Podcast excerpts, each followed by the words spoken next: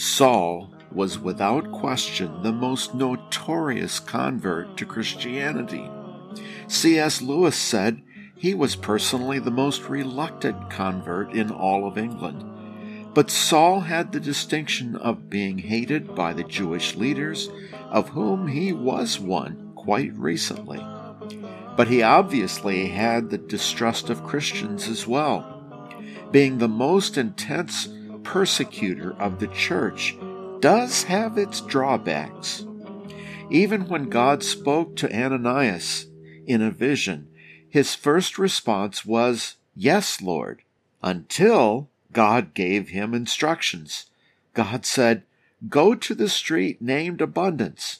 Eh, so far, so good.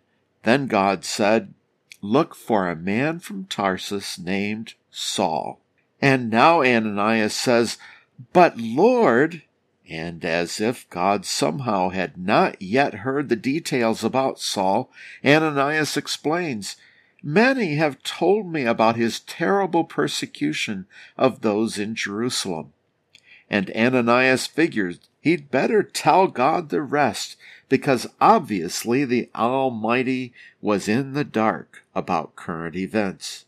The high priest has authorized him to seize and imprison all the Christians in Damascus. Okay, now that he had informed God about what was going on, Ananias expected a little more sensible instructions, like, stay out of his way. But instead, God says, arise and go. I have chosen this man to be my special messenger. I can guess what Ananias was thinking. You gotta be kidding. But he doesn't dare say what he was thinking. This, this is Almighty God right here in person. And God said Saul would suffer because of his passion for Jesus, and that he would be brought before kings and many nations as well as the Jewish people for, to bring the revelation of who Jesus is. Ananias made the wise decision not to try to fill in God on the latest news. The Lord God had turned this newscast around and was giving Ananias the latest news even before others had heard it. Ananias found the house where Saul was staying, laid hands on him, and informed him that he was to pray that his sight be restored. He would be filled to overflowing with the Holy Spirit and would be baptized. Saul also had something to eat, and he needed energy for the next task. What next in this busy day?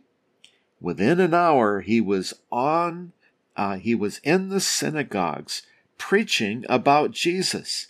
And those who heard were astonished, and they noticed the longer he was preaching, the better he was able to convince people that Jesus was the Messiah. Saul remained in Damascus for several days, residing with the disciples, although the Damascus Jews were not at all pleased verse 24 of chapter 9. Then Saul and others heard that there was a plan to kill Saul. He was being tracked continuously, and the gates of the city watched carefully. But some of those who were brought to the Lord by Saul had their own plans. These disciples lived next to the Damascus well, wall and knew about an opening in the wall. They had a strong rope and a basket. A basket? Not a very big basket.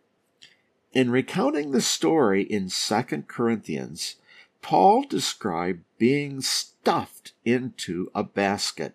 Brian Simmons says it was so humiliating that Saul was a basket case.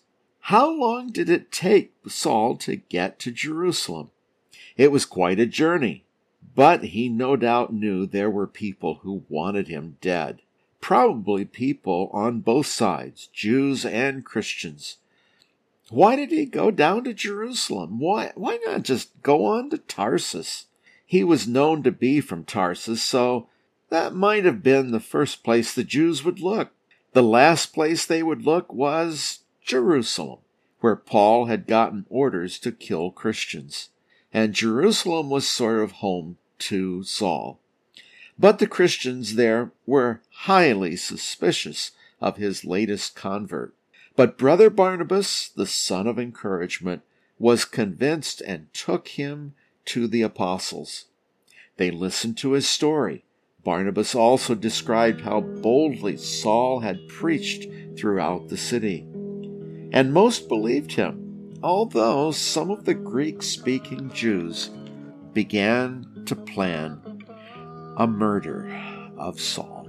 The believers smuggled Saul out of the city, took him to Caesarea, and finally back to Tarsus, his hometown. And the church in that entire area experienced peace as congregations grew larger and larger and leaders exerted the power of the Holy Spirit. They worshiped God in deep awe and wonder and walked in the fear of God. This is Brother Don.